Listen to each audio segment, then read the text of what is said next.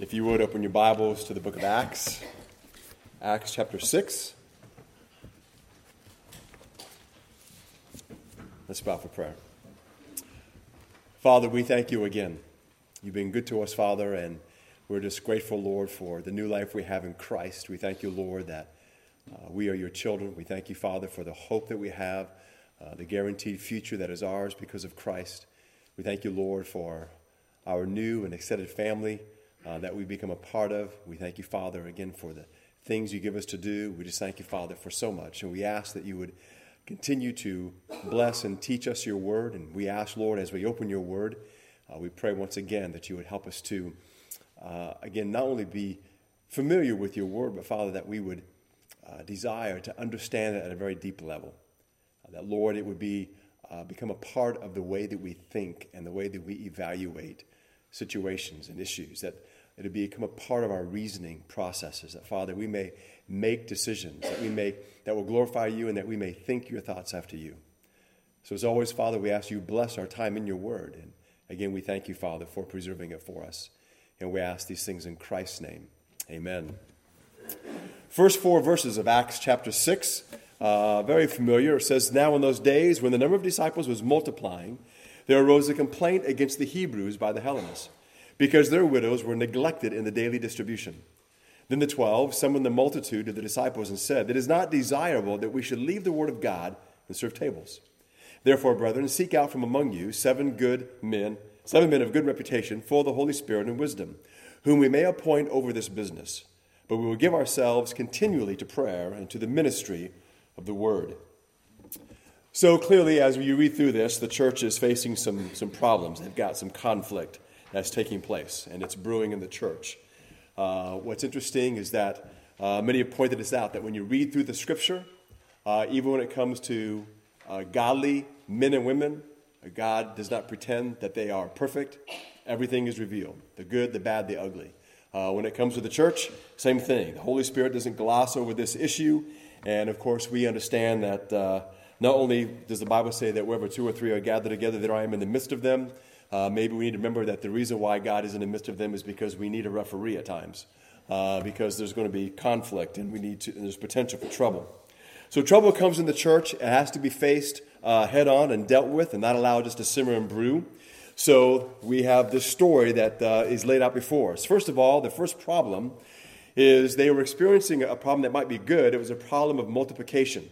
As you read your way through Acts, you know, in the beginning the Lord is adding to the church, and then the church starts to multiply.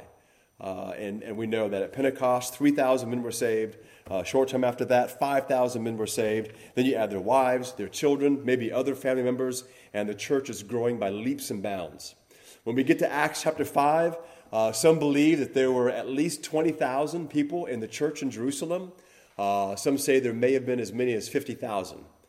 That's a big church, just in case you were you know, not real clear on that. We call a megachurch a church that's got 1,500. Uh, if a church has 10,000, that's colossal. And they had a minimum of 20,000. So it's just amazing uh, to, think, uh, to think about it in those terms. So, with this problem of multiplication, we have the other problem, which is there's a problem of murmuring. Uh, there were two main classes of people in the early church, most of them uh, being believers, they were Jewish. Uh, you have the Aramaic speaking Jews, they were native to Israel. Then there were the Greek speaking Hellenistic Jews that came back from various parts of the world. Uh, the Hellenists were Jews uh, that had absorbed some of the Greek culture uh, and traditions from where they had lived. And so these groups, they're different. And because they're different, there is some friction that's between them. Uh, we need to keep in mind that when we come across people that are different from us, sometimes there's friction. We got to work through it. Uh, we, we, may have to change, it may have to be compromised, or has, something has to take place uh, to deal with, with those issues. When Acts tells us that they were murmuring, uh, when you study the words that are used for that, basically the, it refers to secret debate. So they were kind of whispering among each other and kind of debating the issue.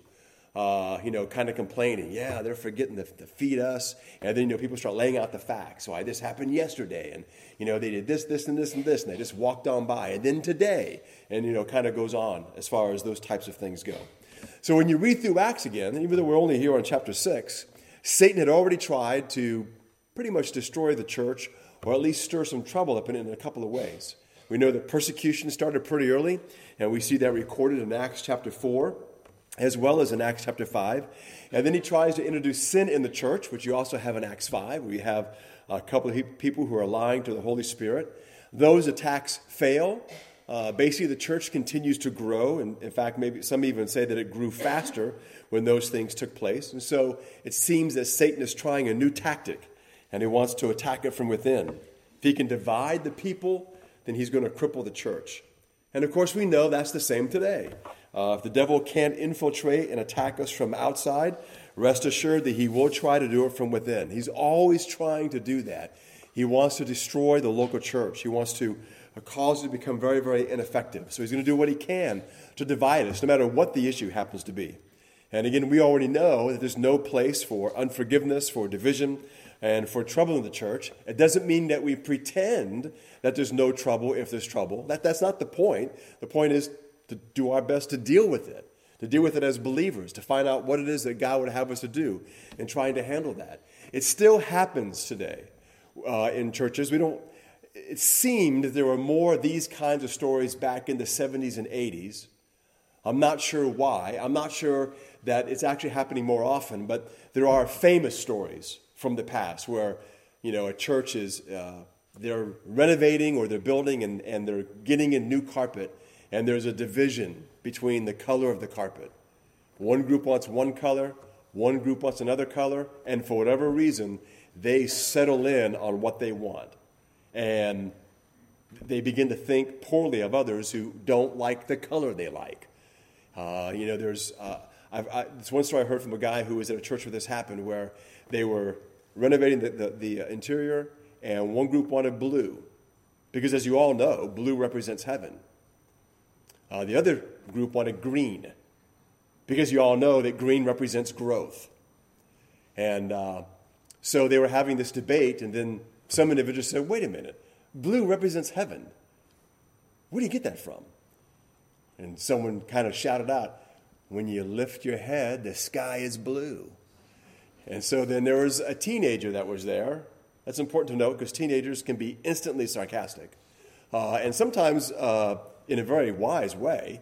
So some kid stood up and said, Well, when I lift my head at night, the sky's black, so let's have black carpet. I think only a few teenagers laughed, no one else did. Uh, but the sad part about that story is in the end, people left the church. Not one or two, about half the church left because they couldn't agree on the color of the carpet. I'm like, forget the carpet. you know, whatever you got to do, this is ridiculous. And there's all, there's all kinds of issues like that that have happened uh, in churches. And so um, we, need to, we need to realize that it's not an unusual thing for there to be conflict, uh, but we do want to make sure that, uh, A, we want to resolve those things, and again, understand that uh, there's just no place for that in the church. The church, what the church needs to thrive is unity. Philippians 1 says, Only let your conduct be worthy of the gospel of Christ, so that whether I come and see you or I am absent, I may hear of your affairs, that you stand fast in one spirit, with one mind, striving together for the faith of the gospel. One of the things that I can tell you is there has never been an incident in the Christian church in Iraq where the church split over the color of carpet. That's never happened. That it has never happened in a church in Iraq where a church split because some wanted guitars in the service and some didn't. That's never happened. They don't have time for that. They're, they're, they're fighting for their lives. Their lives are at stake.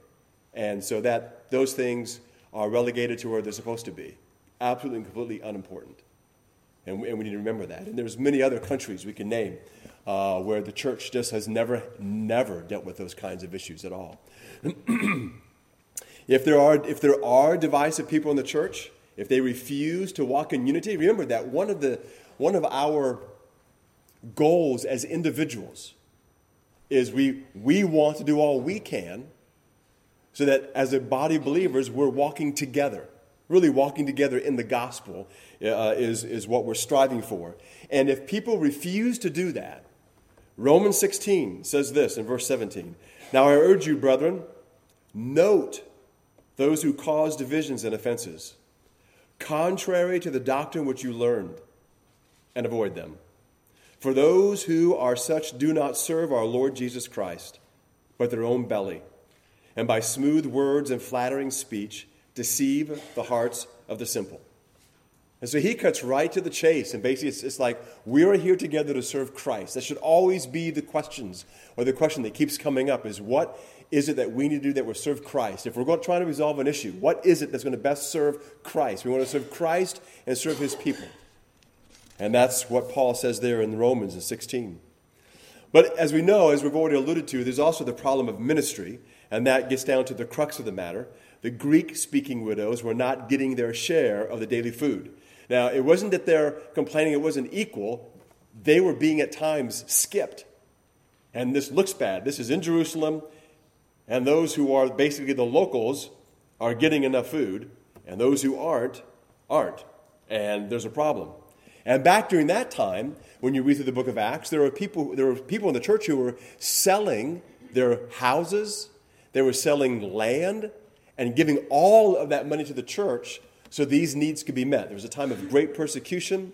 Uh, there were those who were unable to work because they have family owned businesses and people were, would suddenly stop visiting your shop. Or maybe out of respect for your, fa- uh, for, your, for your parents, because again, in the Jewish community, if you become a believer, uh, like I share with you, which happens in Mauritius uh, with Hindus, is that you're viewed as someone who's betrayed the family. You are a traitor to the family, maybe even a traitor to your people, uh, to your nation. And so there was there some hardships, especially again the widows. Uh, and so uh, this, you know, we have some of these affluent individuals who are who are giving money. So the problem wasn't a shortage of resources, because they had the resources. It was the way the resources were being disseminated. So as the church grew, uh, the task became pretty large. I remember reading uh, about uh, a church that was in um, Constantinople, and uh, they had a they actually had a ledger of the widows, what, what the Bible calls true widows. A true widow is someone who does not have family or doesn't have Christian family to help care for them. And this one church, the, the pastor was John, uh, is it Chrysostom? Is that how you say it? Anyway, John, they called him Golden Mouth, good nickname. But anyway, they had 5,000 widows. 5,000. That's just unbelievable that they had taken the responsibility to, to care for. So the apostles were responsible for seeing to it uh, that the people, especially the widows, had food and essentials that they needed to live. And again, as the church grew, this task just became overwhelming for the apostles. And so they were missing people. And people weren't getting the daily allotments of food. So the Greek speaking element, they began to complain. The problem was really there was too much to do and not enough hours to do it in. And so the result of that was that some things were simply left undone, and it was causing problems in the church. And, pro- and churches can still face that problem today. In fact, they do. Sometimes in some churches, uh, there's too small a number of people that are trying to, to get things done. You know, some churches, it's just if, if the pastor doesn't do it, it doesn't get done. Uh, in some churches, it's well, there's a, there's a few people who take care of it, and, and it's left to them. No one else is, is really going to lift a finger to, uh, to do certain things. And if it's left up to the pastor or to a small group of individuals, that does mean some people are going to be neglected. It's going to, be, it's going to happen. And some people are going to be offended. And when that happens, the church is going to have problems and, and the church is going to suffer. So the apostles had basically been trying to be everywhere and do everything. And that was an impossible task, obviously. And so they took action. And so the first thing they did is they, they wanted to remind the people of what were the proper priorities.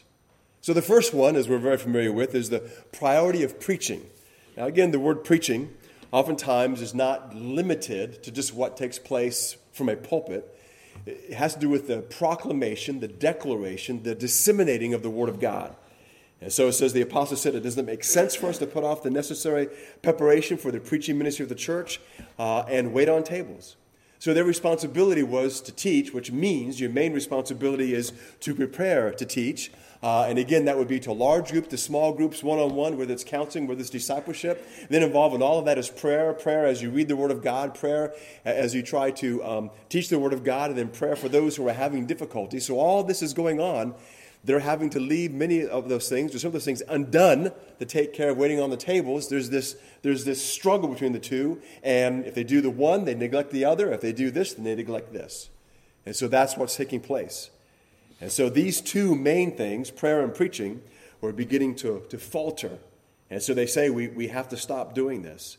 If they spend their time basically handing out groceries, they're not going to have the time necessary to pray and to prepare for the preaching and the teaching of the Word of God. Now, that doesn't mean that the apostles were above what we might call routine ministry. It doesn't mean that. Uh, it's just simply a matter of priorities for them and for the church. Uh, it's what is most important, you know, what is best and what is good.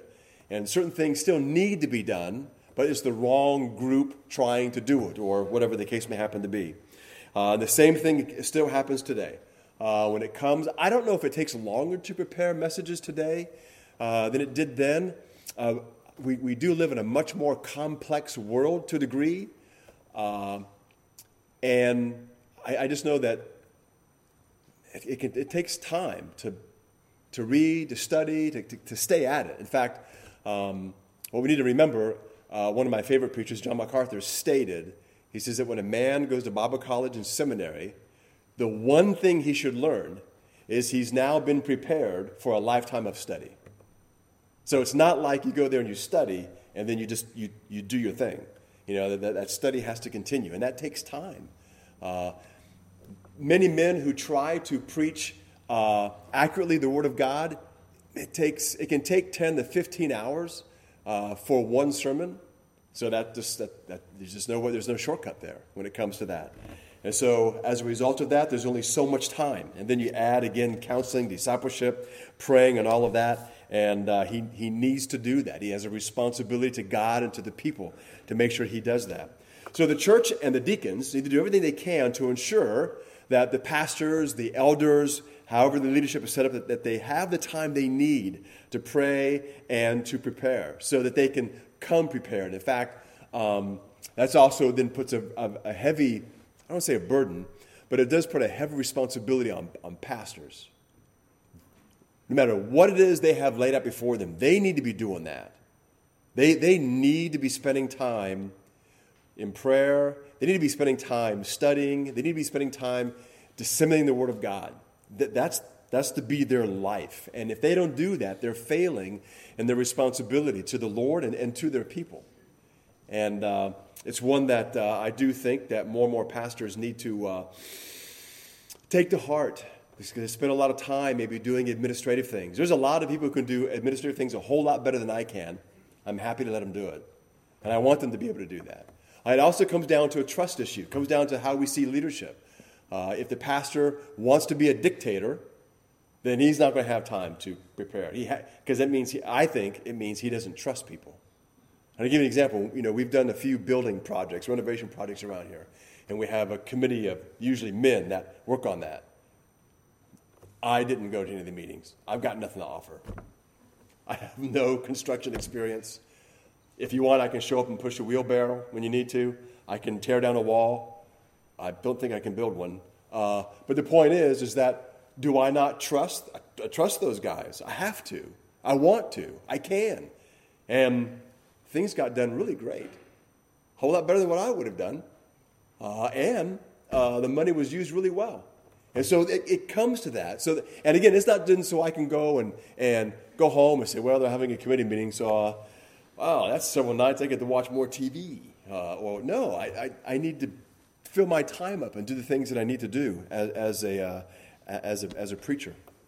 So, if preaching is to have power, if it's to change lives, if it's to glorify God, then the preacher has to have time uh, that he needs to prepare properly, and that is his priority. But along with that, there's another priority, which is the priority of people. Sermons are important, Bible study is important, counseling is important, but people are a priority as well. Sermons must be prepared, prayers must be prayed, but people must be ministered to as, ministered to as well. So that it's not just spiritual ministry, this is all kinds of ministry. And obviously, here, you know, they're waiting tables. They're making sure they have food so they can live. They have, you know, these widows who are true widows, they don't have any income. There's no safety net out there for them to rely on. If they don't have the church, there's not a lot of options left for these individuals. And one of those is they're not going to be eating much, and people become desperate. And so People are very, very important. And so the church is made up of people, and where people are, there are needs. Where there are needs, they must be met, or people will go elsewhere or do other things. So the early church needed the Word of God, and the people also needed ministry. Both were legitimate, both were legitimate needs, both were priorities. But again, it was impossible for the apostles to do all that by themselves. And again, the same tension exists today that I've already mentioned. Uh, there is no one man or small group that can do everything. Um, you know, if, if you have a pastor or your elder, they can't visit everyone. Uh, they, they, can go to the hospital. They can't go to the hospital and sit there and wait all day uh, waiting for someone to get out of surgery. There, you have different people to do that. And that's actually uh, a, uh, uh, I don't want to say a thought, but it's a, a concept. Uh, it was interesting. Years ago, um, I, have heard this. There was, a, there was a person who was in the hospital, and the person had been visited by several people in the church throughout the day. Like, I'm talking like 15 different people. And then one of our associate pastors went, and their friend said, Well, finally, someone from the church came. So, did the other 15 people not count? That, that we're, we're doing what the church is supposed to do. All of us are called to minister to each other. Absolutely. So, people from the church have been there all day. He was just another individual from the church who come. I, I will say this is the only, I'm not saying we're the only church that's ever done this, but I have, on two separate occasions, been asked in a hospital by, I guess it's a head nurse. I don't know. I don't know the difference because they don't have like stripes on the uniforms. But I've been approached by nurses asking us to tell people in the church to stop coming because there's too many people visiting the individual and they need to rest. And I said, oh, okay, I'll, I'll do that. Which is, that's, a, that's, that's actually kind of cool. Just so many people. So please stop. So the thing is, is that um, we need to make sure that these things get done. So there's too many needs, not enough people to meet those needs. The apostle placed the matter back in the hands of the church. They issued a command and say, you need to choose seven men who will basically be servants of the people. So the church had the responsibility for choosing men who would be their servants in the church. They were to be appointed over this business. That phrase, over this business, has been misunderstood by some. The deacons do not exist as church bosses. In fact, no one is a church boss. I'm not even a church boss. I mean, I'm an elder in the church. Even when it comes to preaching and teaching, I'm doing that to serve you. I'm supposed to be teaching you what the Word of God says, not trying to get across my own agenda. My agenda needs to be exactly what the Scriptures is. So I want us to love each other better. I want us to, to have deeper and richer fellowship. I want us to encourage each other and strengthen each other. That's not my agenda, that's God's agenda. That's what I want to teach, that's what I want to communicate to you. So, if we're doing our job correctly, that's what's going on. So, the, the deacons are church bosses. Uh, they're not over the business of the church in that sense. They really have no authority in the church than what they've been given by the church. The church gives them authority to conduct business in this way. So deacons serve at the pleasure of the church. The pastor and the deacons serve at the pleasure of the church. Any deacon, just like any pastor, can be removed from office by the church at any time. So again, deacons are not rulers, they're servants. And even elders, even when it speaks of elders ruling, is, is talking about spiritual things. We're not bosses of your personal life. In fact, there was um, some false teaching that was going around uh, back in, I, th- I, think it was the 80s. I'm not sure what areas of the country started in, but, but, and it's gone by different names, but there was one that was called a shepherding movement. And in the shepherding movement, what took place was that uh, the, the pastor uh, of the church was to basically guide the people in the church in every, every issue of life. And what that turned into is so if uh, Sean wanted to go buy something simple, like he, he needs a, a new washing machine and dryer at his house, he has to get my permission first. And we'll discuss it. And I'll let him know if I think that's a good idea. Mike Russell wants to get a new refrigerator for his wife. Go, we need to talk. You know, because that may not be really what that's what it turned into. It was nuts uh, that that took place. So we need to recognize again that that is not what God has called us to do or to be. And so when it comes to, to the deacons as well as the elders, they are servants. Uh, and they are to serve, again, God and serve the people. So the business that they were placed over really was the business of serving tables. The phrase serving tables uh, is where we get our word deacon from. It means a table waiter or a domestic servant, uh, one who attends to the needs of others. In fact, the literal meaning of the word means to kick up dust. And so it's the image of a, of a servant working so hard and moving so fast, they leave a cloud of dust behind them as they try to get things done. So a deacon then is a man who is chosen to be a servant of the church and is to be busy in his service, kicking up dust, meeting the needs of the people. So while the men, so while the men uh, they were told to choose would be servants, the challenge was they had to be special men. It just couldn't be anybody that they had to choose. They had to choose men well. And they had three basic characteristics, or three special characteristics. Number one, they were to be good men. They were to be men who had an honest report. Uh, they were men who have experienced something in life, so to speak. It speaks of men who, by their testimony and lifestyle, have earned the love and respect of the church. So, again, it doesn't mean this individual is a great evangelist. That's not what this is talking about. Or this person's led 10 people or 20 people to Christ. They may have led 20 people to Christ. Terrific. They may have only led five to Christ. The, the point is, is that these are men who, by a consistent example, basically they serve others. They're serving God and serving others. They're, they're, they're seeking to live a life that pleases the Lord. There are men, obviously, who are saved. There are men who live a Christian life. Uh, these are men that you can't point an accusing finger at. Again, it doesn't mean that they're perfect because no one's perfect. Uh, even in their failure, it's how they handle that failure. They're good men who are worthy of respect. They are to be men of personal integrity. They are to have an unblemished character. They must be men who avoid evil and seek the well being of others. And a lot of times you hear, if you were to listen to some of our deacons' meetings, you'll hear that coming out. There's a concern among the men. They're concerned about the well being of other people. And they want to make sure that, that needs are being met. These men are also not only to be good men, they're to be godly men. They're to be full of the Holy Spirit. They're to be spirit filled, spirit controlled. They are to be men who are in tune with God, led by God. Churches will regret selecting men who are not full of the Holy Spirit to be deacons. A man who is filled with his own ways will be a thorn in the side of the church for as long as he serves. And you may have heard stories before of churches where the deacons are just, it's, it's, a, it's a problem in a lot of different ways. There's jokes among pastors at times. Uh, you know, a pastor may say, Well, I got a deacons meeting tonight. The other pastors go, Oh, and they're, just be honest, I, I even had guy, one guy did that to me once. I was talking to a guy and I said, Well, I got a deacons meeting tonight. I can't meet with you. And, and he said, You got a what meeting? I said, A deacons meeting. He goes, Oh, man. Man, I feel really sorry for you. I said, Why?